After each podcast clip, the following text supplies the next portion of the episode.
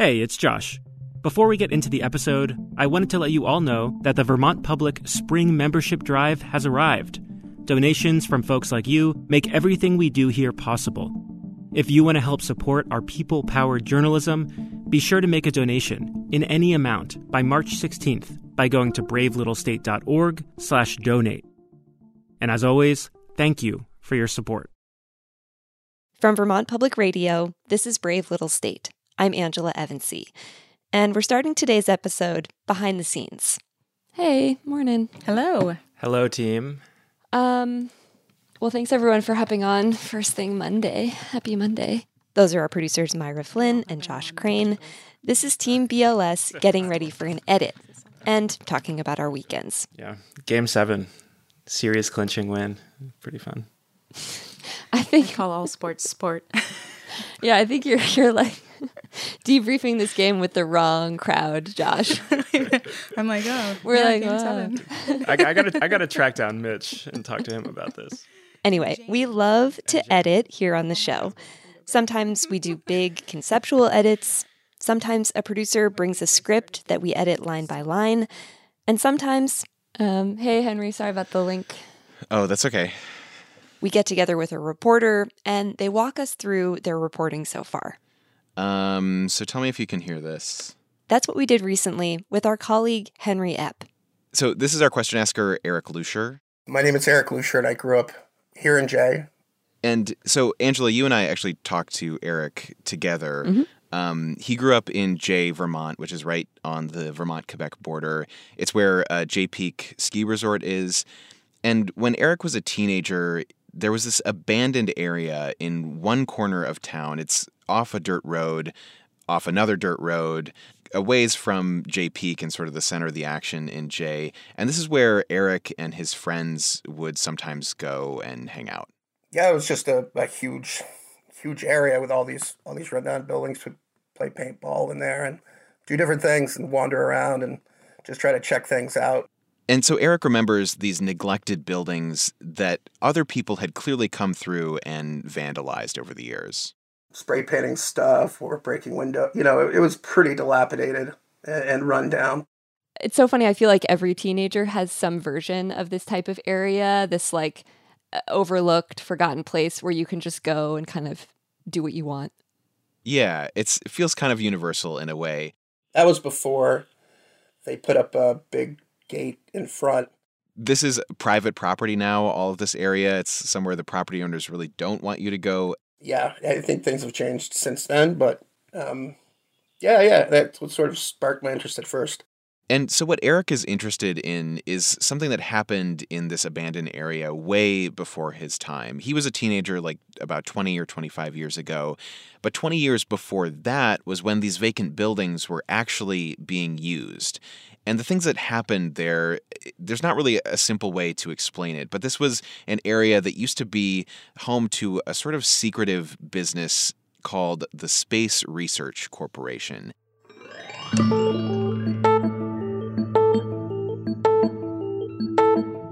And I had heard a little bit about this before uh, Eric's question won this voting round and I started reporting on it, but I didn't know that much. But Eric actually had some really solid background knowledge. From what I know, their founder, Gerald Bull, was uh, pretty insanely smart. And so when we were talking to Eric about his curiosity, he actually kind of knew too much already. Like if we play more of this clip, um, well, he'll kind of give away a lot of the episode. But what you should know up front is that uh, it involves a lot of fascinating things, including the space race, the Cold War, giant guns, the length of a football field. It'll also take us to apartheid South Africa and Iraq under Saddam Hussein, and the story ends in an assassination. As you do, Henry. As you do. Damn. Is this even real? So, Henry played us more of the tape from his reporting, and he did such a good job that this edit, this one live take, formed the basis of what you're going to hear today. We also sent a rough cut of the audio to our question asker, Eric Lusher, for a little preview. He really liked it. Henry, by the way, you did amazing work. Like it felt like that could have taken you forever, or it would take me forever to put together. So big props. Yeah, thank you. I appreciate that. Eric also summed up this story, I think, better than anyone else. It seems like kind of the Forrest Gump of local local stories.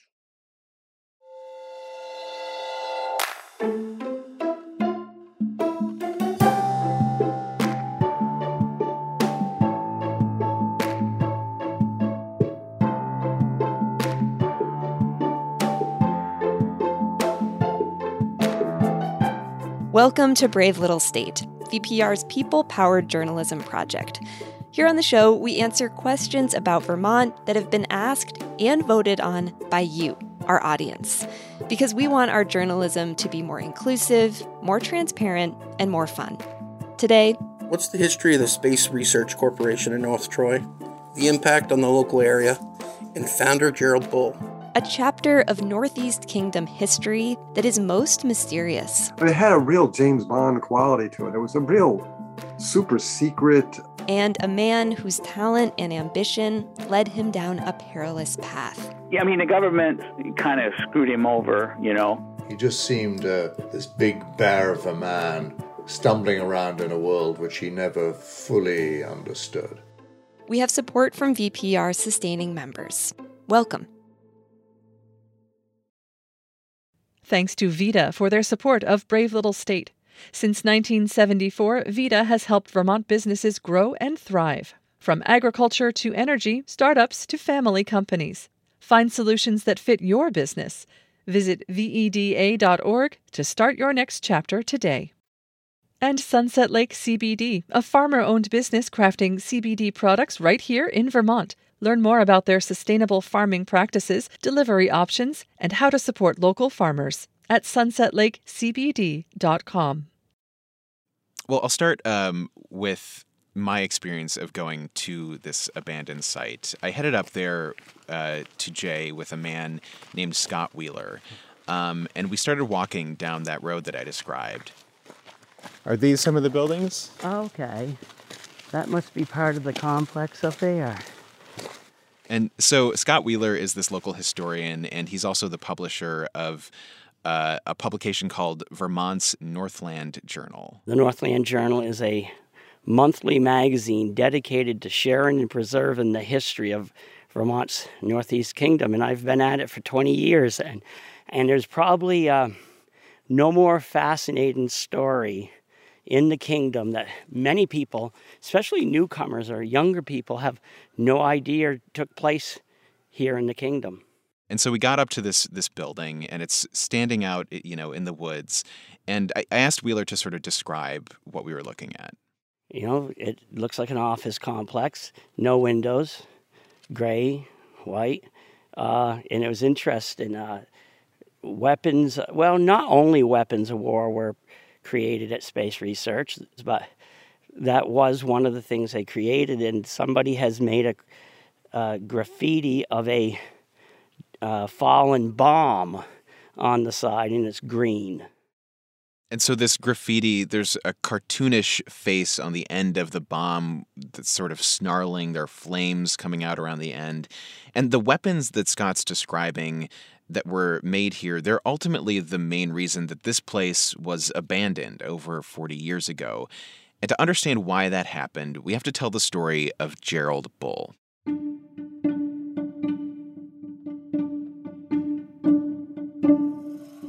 So, Gerald Bull was born in Ontario in 1928, and from a young age, he was recognized as being quite intelligent. He enrolled in the University of Toronto at age 16, and he received a bachelor's in aeronautical engineering. And by the time he was 23, he had his PhD. And in his studies, he became fascinated with the idea of supersonics, basically traveling faster than the speed of sound. And so this is all happening in the early 1950s when the space race is just beginning. And there's a growing interest in researching rockets and space flight and all these exciting new ways of, of traveling very fast. And so, as he's coming up through school, Bull and his research starts to get recognized by the Canadian government. And so, after he's done with his PhD, he goes to work at this place called CARDE, the Canadian Armament Research and Development Establishment, which was near Quebec City. And he's researching missiles and aerodynamics. And this is the beginning of the Cold War, remember? And in 1957, the Soviet Union surprises the whole world, including especially the US, by launching Sputnik, the first successful satellite to go into space. You are hearing the actual signals transmitted by the Earth circling satellite, one of the great scientific feats of the age. And so that spurs more investment from the US and Canada to an extent in Bull's field and into CARDE, where he's working. And it's around this time that Bull comes up with an idea, and this idea essentially becomes the obsession of the rest of his life. He believed that you could take a large gun uh, essentially an artillery piece. And by changing the ballistics of, of, of the gun itself, uh, you could send a satellite into space. This is James Adams. He's a former journalist and an author. He wrote a book about Bull back in the early 90s. It's called Bullseye. And so his innovation here was to use guns rather than rockets to launch things into space. And I'll admit this is where I'm a little out of my depth in terms of the scientific understanding. Uh, so, my very simplified understanding is that essentially with rockets, you know, you're launching something up using a lot of fuel and equipment. Essentially, that's really expensive. So instead, Bull's idea is to put a projectile in this very large gun and shoot it into space. So it's not using that same kind of fuel. It's just being pushed up into the atmosphere really, really fast. I'll be honest, I'm sure there's like a lot of really advanced science that uh, went into this idea, but it also just sounds like an idea that like a five year old child would have. yeah. Like, let's just create guns as big as we can and shoot things as far as we can.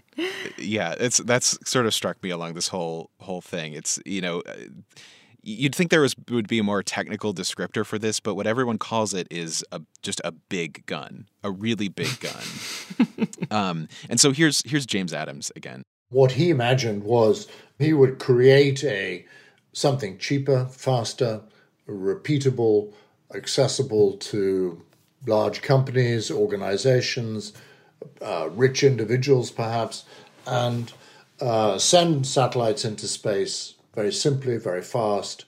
And when I spoke to Adams, he made a comparison between Bull and people today like Elon Musk or Jeff Bezos, these big personalities with big ideas who want to make space more accessible to more people and who also don't have a lot of patience for red tape or bureaucracy.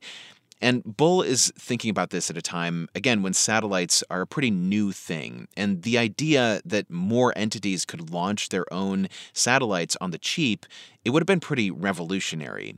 But while he has these really grand ideas, Bull also has a reputation for being kind of bombastic. And there are some, especially in the Canadian uh, establishment of the scientific and government communities, who see him as pretty arrogant in a lot of ways. And ultimately, Bull ends up leaving CARDE and he finds a new home for his research at McGill University in Montreal. And that's where he starts a program called the High Altitude Research Project to continue studying this idea of using a big gun to shoot satellites into space. And HARP, uh, High Altitude Research Project, had support from both Canada and from the US military. And it's at this point when his research really starts to take off, so to speak. Hmm. Thank you. Harp sets up on the island of Barbados and they build this enormous gun. A 16 inch cannon with a barrel 60 feet long was to be Bull's mammoth test tube. That's a clip from a Frontline documentary that was made about Gerald Bull back in 1991. Um, so in 1963, this mammoth gun, which they called Bertha, fired for the first time in Barbados, and it reached 85,000 feet. And, and this was a huge deal for Bull. And this was sort of the first time that he had carried out this vision of launching things from a very large gun, and it showed some promise. It wasn't reaching orbit, but it was, you know, reaching really high up and and he was on his way. And at the same time, the Canadian government starts to get a bit wary of this project in part because the US military and the CIA are also involved. They are funding this. They have an interest in trying to understand how these satellites could be used, uh, specifically for the CIA, um, in more military applications. Um, and Canada really doesn't want to support these guns for, for military uses. So eventually, uh, the HARP program at McGill ends in the late 1960s. Bull still, you know, wants to carry out his research, and so he goes private and he creates the Space Research Corporation. And he still has this dream of launching things into space. And so essentially, Bull starts to uh, set up his corporation in both Highwater, Quebec, and uh, North Troy and Jay, Vermont.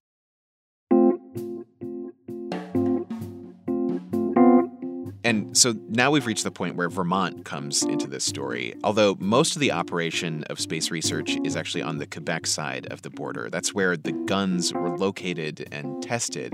And these guns were positioned horizontally, so they weren't shooting way up into the atmosphere. Instead, they were shooting directly into the side of a mountain. Hmm. And then on the other side of the border is where most of the administrative side of the business is. That's in Vermont. And that includes the office building I saw with Scott Wheeler. Author James Adams says there were financial advantages for the company to have this facility that crossed the border, both on the US and Canadian side. So you could put stuff in in the north and take advantage of Canada's tax situations, or you could put it through the, from the south and, and take advantage of the US. So you, you ended up benefiting from both and and paying nothing to to both. And so just you know in terms of understanding what this place was like at this time this is sort of when it was at its height um, i talked to sam hemingway he was a, a reporter at the burlington free press uh, in the late 70s it had a real james bond quality to it it was a real super secret. Um, you know, this you got to remember this is a company that straddled the border. It wasn't just in North Troy; it was in Highwater, Quebec, and, and there was they, they, had free ability to move stuff back and forth over the border. Nobody was really watching.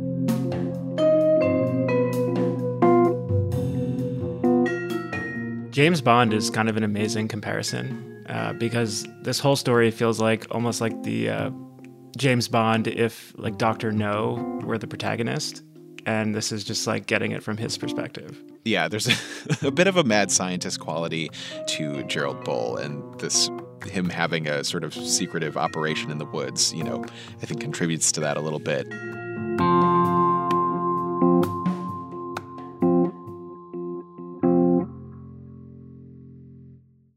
I want to back up though and talk a little bit about what having this super secretive James Bond operation in the woods in the Northeast Kingdom meant to that area. So we're talking about, you know, very northern Vermont, this corner of the Northeast Kingdom and southern Quebec, and there's not a lot around there. It's a pretty rural community. There's a small town nearby, North Troy, but suddenly there's this big fancy company coming in with a good amount of money, these big guns, and doing really interesting and wild research. And along with that comes engineers, a lot of them from McGill and from other places around the country. And they start hiring local workers as well. Here's Scott Wheeler again. He's the publisher of the Northland Journal who showed me around the area. The thing is, some of the people who work in here you know, they, this was a dream job because they paid so well. And you're talking about you had engineers and you had ballistics people, but you also had, you know, paper pushers. You had, you know, you had accountants. You had, um, you know, just various low level people. But uh, Dr. Bull treated his uh, workers very well, from what I understand. And so one of those uh, lower level workers was a guy named Dennis St. Marie, I live in Malletts Bay or Colchester, Vermont, and um, I am fully employed right now with Global Foundries. But back in 1977, he just graduated from Champlain College. He had a degree in business administration, and he'd moved back to North Troy, where he grew up, to work at his family's grocery store. The president of the company. Colonel Rogers Gregory and his wife used to shop at my parents' store in North Troy. And she was talking to her one day and said, uh, "Do you have any job openings up there?" And I guess she must have talked to her husband. Um, and uh, next thing I know, he called me up and said, "If you're interested, go up and see this person." And so St. Marie didn't really have any experience with computer operating, um, but that's what he was hired to do. He was hired to be the guy who who actually used the couple of computers that they had at Space Research Corporation. And we're talking about the late 70s again. So computers at this time were very large. They were about the size of a refrigerator. And, uh, you know, then they had disk drives and stuff like that. And so, for this whole sophisticated weapons and, and space operation, Dennis says there were just two computers on the site. One was for administrative and uh, HR accounts payable kind of stuff, accounting kind of uh, computer, and the other one was for uh, scientific, you know, uh, analysis and stuff when they shot the shells. And Dennis says, you know, coming from North Troy, being someone who grew up there, this was a pretty big deal for the town to have this company there. He said when he was working there, there were about 300 people at the company. And, you know, they did something that a lot of people who are in economic development in Vermont are still trying to do today. You, you hear it all the time, you know, bringing in highly skilled, high earning professionals into this area from out of state. And that's exactly what Space Research did in North Troy. It was good for the economy. They brought in a lot of money, you know, because they were living there and they had to, you know, have their cars repaired and buy groceries and all that stuff. And when I was up there, I met a woman named uh, Carlene Denton. She owned a grocery store in town, and she saw that firsthand. Was there more activity in town at that time? Oh, yes, yes. Yep. They'd stop in after work and get their newspaper and other things. And so it was good for our business. a lot of nice people, too. Very nice people. I'm just going to step in here to say this this sounds great. It sounds like this dude is pretty well set up. He sounds legit. He's got an HR department. So maybe it's like less James Bond and more Breaking Bad because it feels like something is slowly looming in the background, like something went wrong. But so far I have to say I'm kind of here for this guy. He sounds uh, he sounds like he did some I mean, uh, you know, football field size guns aside, he sounds like he was doing some pretty good stuff. Yeah, and you know, if you talk to people uh, who worked there, like Dennis St. Marie and others, they they still feel that way. You know, they still feel like he really was a net positive for this community. That he was a, a good person, and that he brought a, a level of economic activity to to the town um, that they haven't really seen since, uh, according to Scott Wheeler. North Troy is a nice community, but it's down on its luck and it's trying to pick itself up. It will never probably see the heyday from the space research days. There was one thing about Space Research's operations uh, in North Troy that did sort of cause a stir uh, with locals, though. And so that was when the company would test its big guns, shooting them again into the side of a mountain. You know, you could hear it and you could feel it for miles around. You could not live here without knowing it was here because people talk about when they fired off the big guns it would, could knock knickknacks off your stands. Can you tell me about that? What was that like? well, you wondered if your uh, shelf of cups and saucers were going to fall off the wall or not, but they never did. But that was, yeah, you noticed it went off. This feels really reminiscent of something that is happening in Vermont right now. I was just going to say this is yes. kind of putting the F 35s to shame. definitely an auditory precursor. Yes, yeah, definitely some some parallels there. Um, but you know, besides these occasional you know rumblings uh, throughout the town, the company seemed to get along quite well with uh, the local community. Um, and the people who worked there say they really liked the management. Um, actually, spoke with Bull's former secretary, um, who did not want audio to be played, but she said, uh, you know, Bull was a nice man. She did say he was colorful, demanding, but understanding, and she still feels really loyal to him uh, to this day, even after many things that that went on uh, in his life, which we will get to in a moment.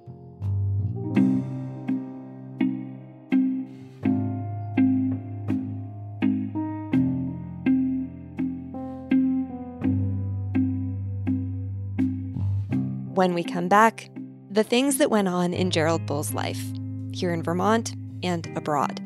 This is Brave Little State.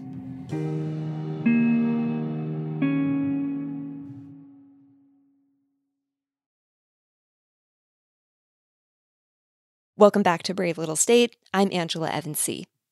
Today, Henry Epp is talking us through the answer to a question from Eric Luscher about the Space Research Corporation in Vermont's Northeast Kingdom and the fate of its founder, Gerald Bull. So, to recap, um, Bull is considered a good employer. He's respected in the community. He brought jobs to this remote part of the NEK and Quebec. But uh, let's step back and, and talk a little bit more about what his company was actually doing. Bull was still holding on to this dream of using his large guns to launch satellites, but by the late 60s and early 70s, it was clear that there was not going to be a market for that. I think, along with Vietnam and other things, that you know, the United States kind of lost interest, and um, so the the, the the the grants dried up. Space research had all these brilliant people, but they couldn't. You know, the, the gun was was not going to make them any money. So that's Sam Hemingway again, the former Burlington Free Press reporter. And it's around this time that Bull then starts to turn to more traditional applications for gun technology, which is artillery and weaponry. There'd always been some military interest in the research that he was doing from the Army and the CIA. They had helped fund him all the way back to the HARP days. And even though he still had dreams of space, it was clear that artillery technology was where the money was for Bull. Essentially, making smaller guns uh, relative to the to the football field size guns uh, shoot farther. And so Bull began to market that technology, and he found buyers.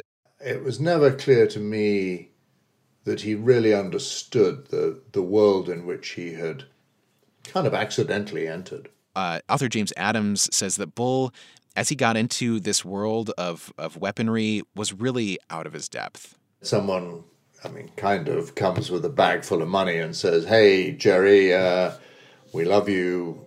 You've got some stuff, got some technology. Would you like some cash?" First uh, was the Israeli government, which Bull sold artillery shells to, and they were actually used in the Arab Israeli War in 1973. And so, while he had not given up on his dreams of space, by the mid 70s, Bull was really solidly in a different field, which was weapons manufacturing and dealing. Along came South Africa, and they were willing, of course, pay a premium for what was really a black market product. So, again, Sam Hemingway, reporter at the Burlington Free Press, and Hemingway spent about two years reporting on space research almost exclusively in the late 70s and early 80s. And as you said, South Africa comes along, and suddenly they're interested in space research's artillery systems. And for context here, we need to remember what was going on in South Africa at this time. So, in the late 70s, um, South Africa is in the full throes of apartheid, which was this systematic segregation of everyone in South Africa who was not white by the minority white ruling class. And that meant non white South Africans were made to live in areas separate from whites. They were shut out of political representation. They lost their South African citizenship. It was this brutal regime. Um, and this was opposed by much of the international community, uh, including the U.S. And one way of opposition uh, to apartheid uh, was in 1963, many Western countries endorsed a UN arms embargo against South Africa, meaning that they could not sell weapons to the South African government. But South Africa in the late 70s was also fighting a war in Angola against uh, Marxist rebels. So, again, this is during the Cold War, and the Soviet Union is supporting the Marxists. And the US, meanwhile, is sort of doing two things at once. So, while we were uh, endorsees of the embargo, there was a lot of funny business going on underneath.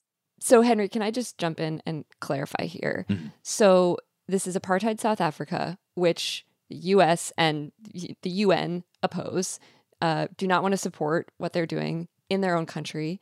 But at the same time, it's the Cold War, and South Africa is fighting uh, in Angola against an entity that the Soviet Union supports. And so the US doesn't want the Soviet Union to win that. And so we're also kind of simultaneously supporting South Africa in that part of what's going on in the world. Yeah, that's right. Okay, cool. Thank you.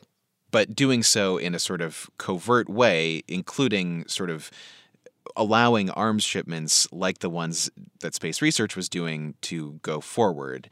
Um, and of course, the other effect of that is they are arming the apartheid South African government. So Sam Hemingway says he, uh, you know, is reporting in Vermont. He's looking for a story. He sees a CBC documentary about some questionable arms shipments that were made from space research to South Africa. And he starts looking into the story and enlists another reporter named Scott Malone to work on it with him.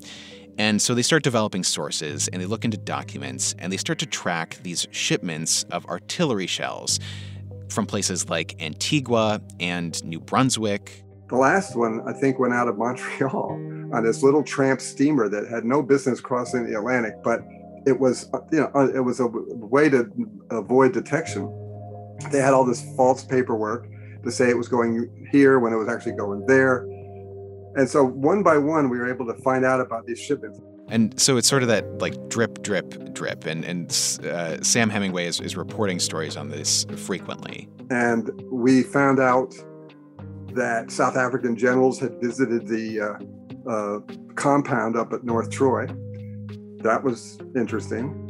And they found out that space research officials had visited a military base in South Africa, and they figured out who exactly went on that trip.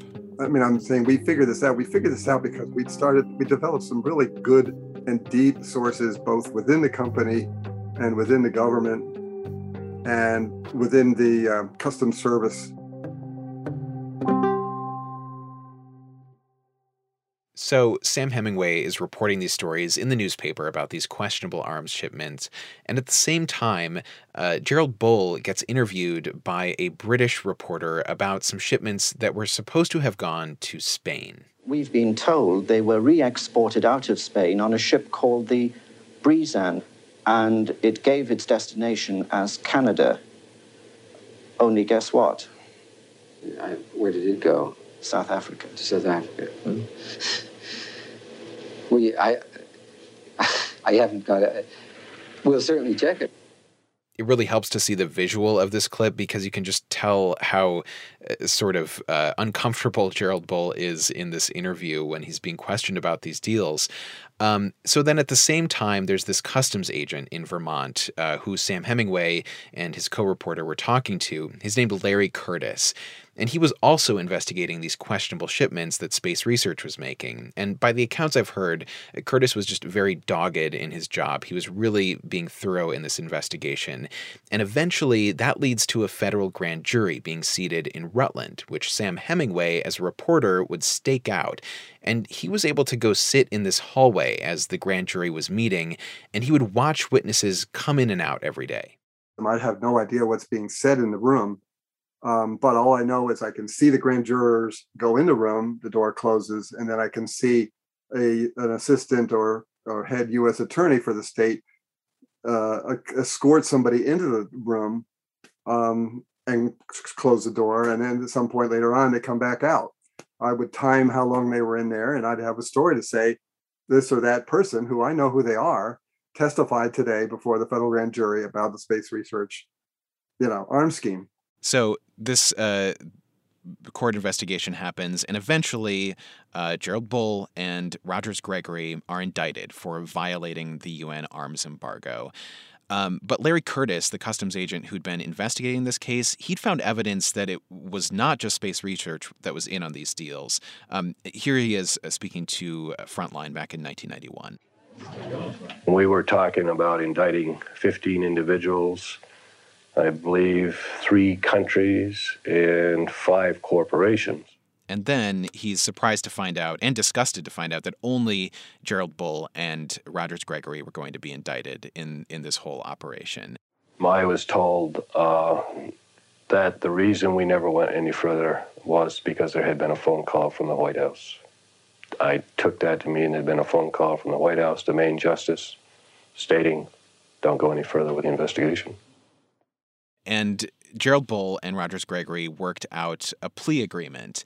And according to Frontline, what this essentially meant was that they did not go to trial. This this plea agreement happened just before the trial was supposed to happen, which could have led to uh, allegations against the CIA's involvement coming out in in open court, and that didn't happen. Um, but there's pretty good evidence that the CIA was supportive of arms shipments to South Africa. Uh, here's author James Adams. You know, there isn't a piece of paper that says, "Go forth, uh, Mr. Bull, and multiply," but the fact of the support of the intelligence community and part of the defense community for South Africa was very well known. So it sounds like they made Gerald Bull and Space Research Corporation take the fall. Effectively, yes. So Gerald Bull and Rogers Gregory reach this plea agreement with the government. Uh, no indictments are leveled against anyone else, and Bull and Gregory admit uh, guilt to some charges and they're sentenced to just a few months in prison. But still, Gerald Bull felt like he had been betrayed by the government and he was livid. Uh, Sam Hemingway, the reporter, was in the courtroom when he was sentenced. Uh, Bull at sentencing was started getting kind of angry and started coming toward me and some of his people with him kind of like kind of calmed him down because he was pretty worked up. He was just had been told he's going to jail. It's pretty intense.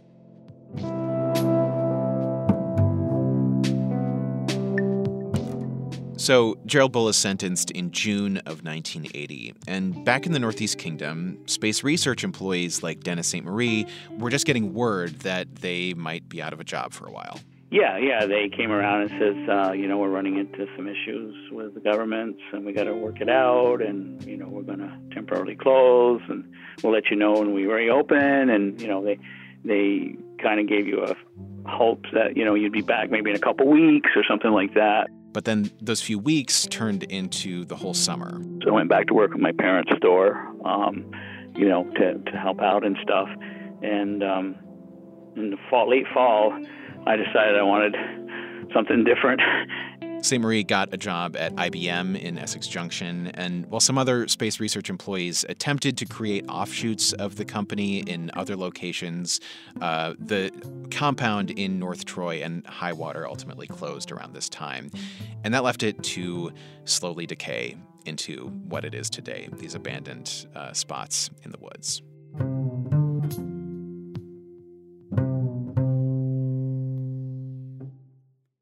So now we're in the early 80s, and Bull serves his four month prison sentence at a relatively upscale prison in Pennsylvania.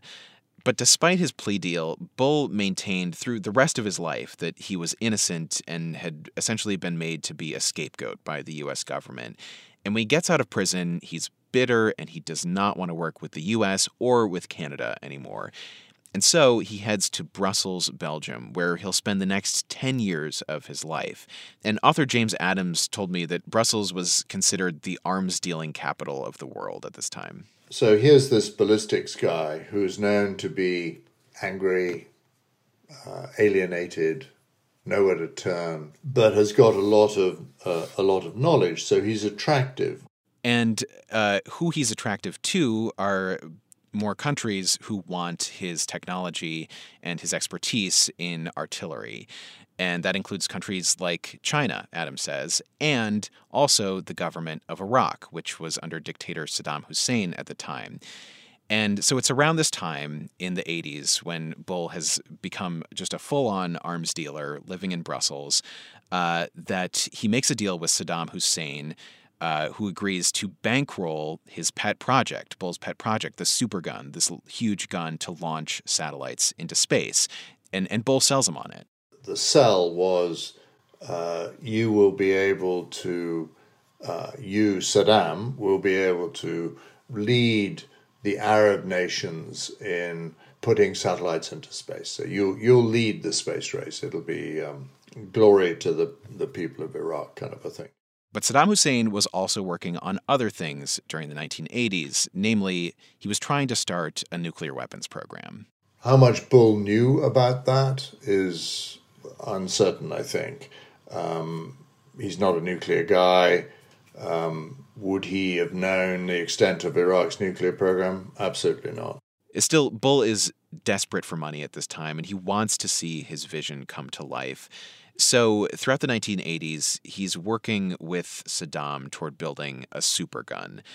And Adams says eventually, intelligence agencies, including in Britain, the US, and in Israel, start to get wind of this project. For the Israelis, the concern was here's this guy, he's building this huge gun. It brings uh, all of Israel within firing range from Iraq. And we, Israel, are very concerned about their nuclear program. So we take this extremely seriously.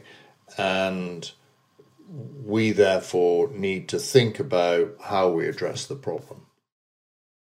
So, addressing the problem. On the evening of March 22nd, 1990, Gerald Bull takes the elevator up to his sixth floor apartment in Brussels, and he walks to his door and begins fumbling for his key. Then a person walks up behind him and, with an automatic pistol with a silencer, fires three shots into his back, and Bull falls and hits the door. The killer fires two more shots into the back of his head, and Bull has been killed. Good evening. On March 22nd, in Brussels, a Canadian businessman named Gerald Bull was killed as he approached the doorway of his apartment. They found his briefcase with twenty thousand dollars in it inside, and the key was still in the door. It wasn't like this was a break-in. This was an assassination. Again, this is Burlington Free Press reporter Sam Hemingway. And so this is 10 years after he did all this coverage of Bull's arms deals and sentencing. And he gets back on Bull's story along with his co reporter Scott Malone. And they also enlist uh, an Israeli journalist who had sources within the Mossad, which is Israel's intelligence community. So we did do a piece that said, you know, the Mossad was the leading candidate for the assassination of Gerald Bull. And um, that's about as best as we could do. There isn't really an answer here in terms of who killed Gerald Bull, but like Sam Hemingway said, there's a lot of suspicion that it was uh, the Israeli Mossad because they had these reasons uh, to want Bull dead, right? They did not want him and Saddam Hussein to complete the supergun project, which threatened uh, Israel. There are other theories uh, but you know, in the end, what it meant on a sort of geopolitical level was that uh, Saddam Hussein's weapon system, the supergun, was no longer because Gerald Bull was dead.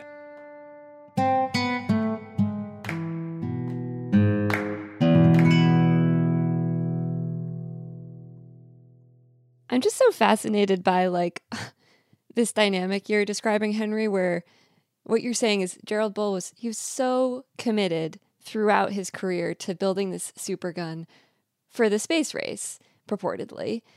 And and he makes a deal with Saddam Hussein and he's like, Yeah, this is gonna help me get funding to build this super gun. And Saddam Hussein's like, Oh yeah, sure, the super gun.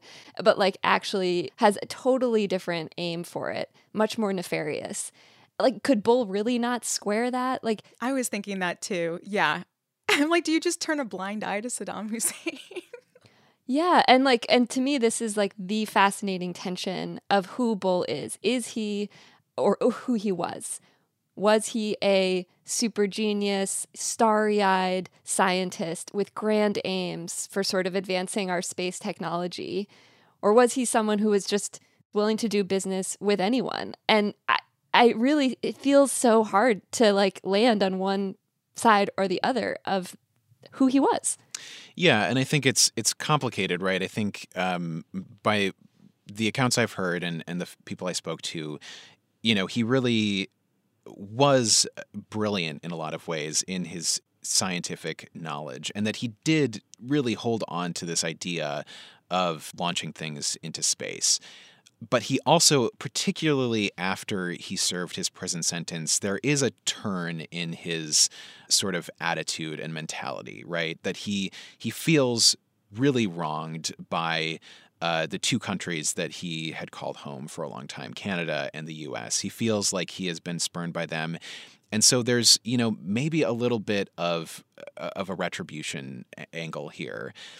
And the other thing to bring in here is that, you know, right a- around the time of his death or, or shortly after, um, is the first Gulf War in Iraq when uh, the U.S. and other allies uh, go in and, and, and fight uh, Saddam's army as they're invading Kuwait. What they're up against in those battles is in part technology and artillery that Gerald Bull developed and sold to Saddam Hussein the artillery that Saddam had in that war was stronger and could shoot farther. Uh, and in some ways was better than what the U.S. was using, in part because of Gerald Bull and the technology that he had sold Saddam Hussein. But, uh, you know, something that James Adams really pointed to, he sees Gerald Bull as this man who was just out of his depth. He saw arms dealing as a means to an end, to create that system that he thought would revolutionize access to space. But he just showed a lot of naivete in, in the whole thing.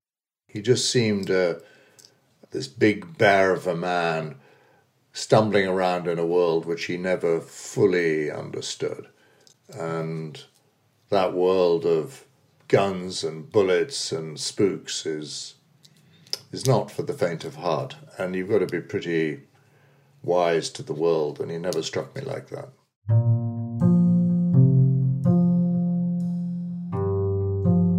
It's a cautionary tale.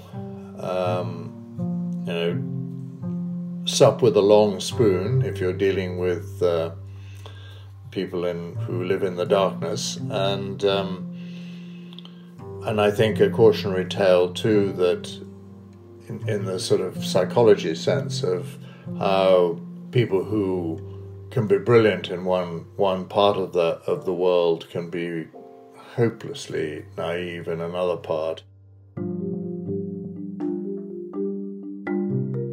So, you know, that's essentially the, the story of, of Gerald Bull. But there are some other sort of threads here um, that that are interesting, and, and I think uh, I'd like to sort of go over. So, so first, there's the local angle. What what did it mean that he was here in in Vermont?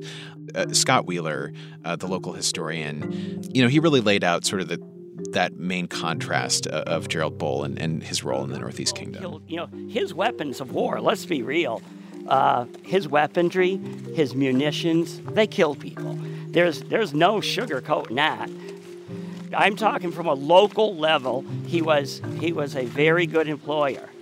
But from a world level, you know, he, he played in a tough business and it cost him his life.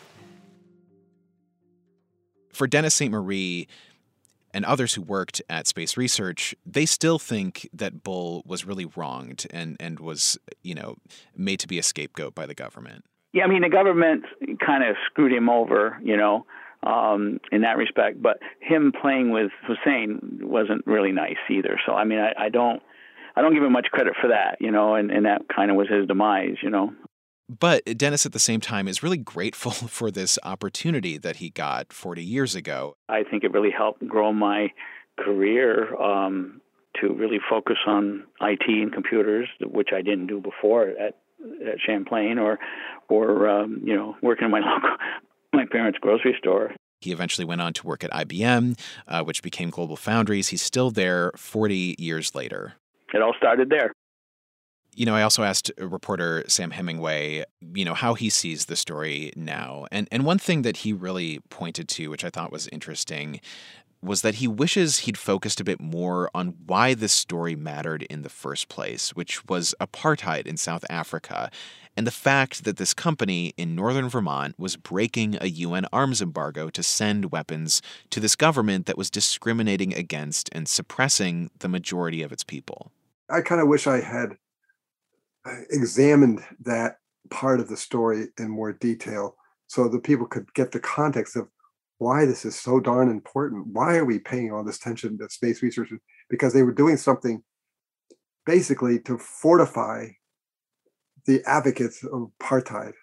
Mm-hmm. You know, and and that I didn't I don't think I hit that that nail hard enough.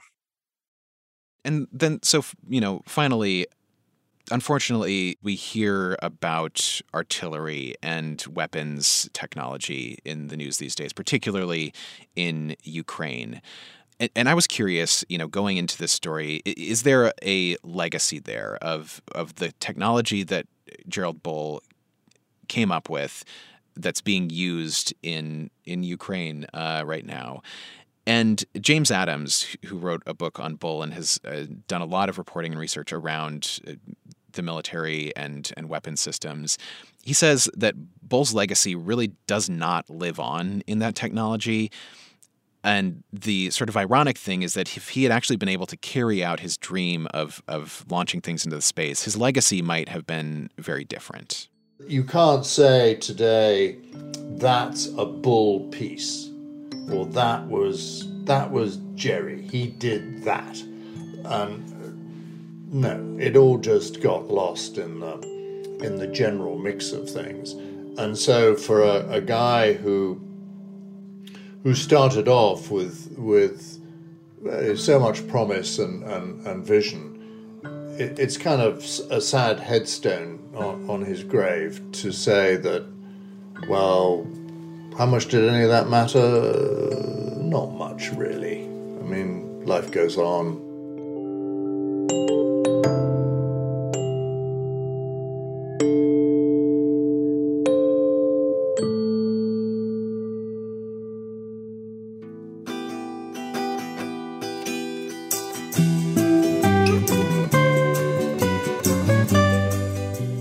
Much for listening to the show. And thanks to Eric Luscher for the great question. To see historical photos of the Space Research Corporation and some of Gerald Bull's big guns, as well as photos of one of the abandoned buildings today, head to our website, bravelittlestate.org. While you're there, you can submit your own question about Vermont, sign up for the BLS newsletter, and vote on the question you want us to tackle next. Find us on Twitter, Instagram, and Reddit at Brave State VT. Henry Epp reported this episode. I produced and mixed it with scoring by Josh Crane and additional editing and production from the Brave Little State team. Josh Crane, Myra Flynn, and me. Ty Gibbons composed our theme music, other music by Blue Dot Sessions. A very special thanks to Anna St. Marie, Kevin Trevelyan, Mark Davis, Michael Rogers, and Kate Phillips and Paul Carnahan of the Vermont Historical Society. Brave Little State is a production of Vermont Public Radio. If you like our show, please make a gift at bravelittlestate.org/donate or just tell your friends to listen. I'm Angela Evancie. We'll be back soon with more people-powered Vermont storytelling. Until then.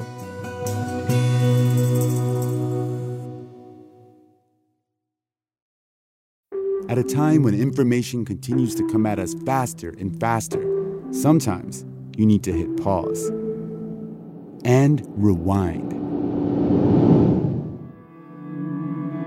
NPR's Throughline takes you back in time to the source of the news stories filling your feed. Find NPR's Throughline wherever you get your podcasts.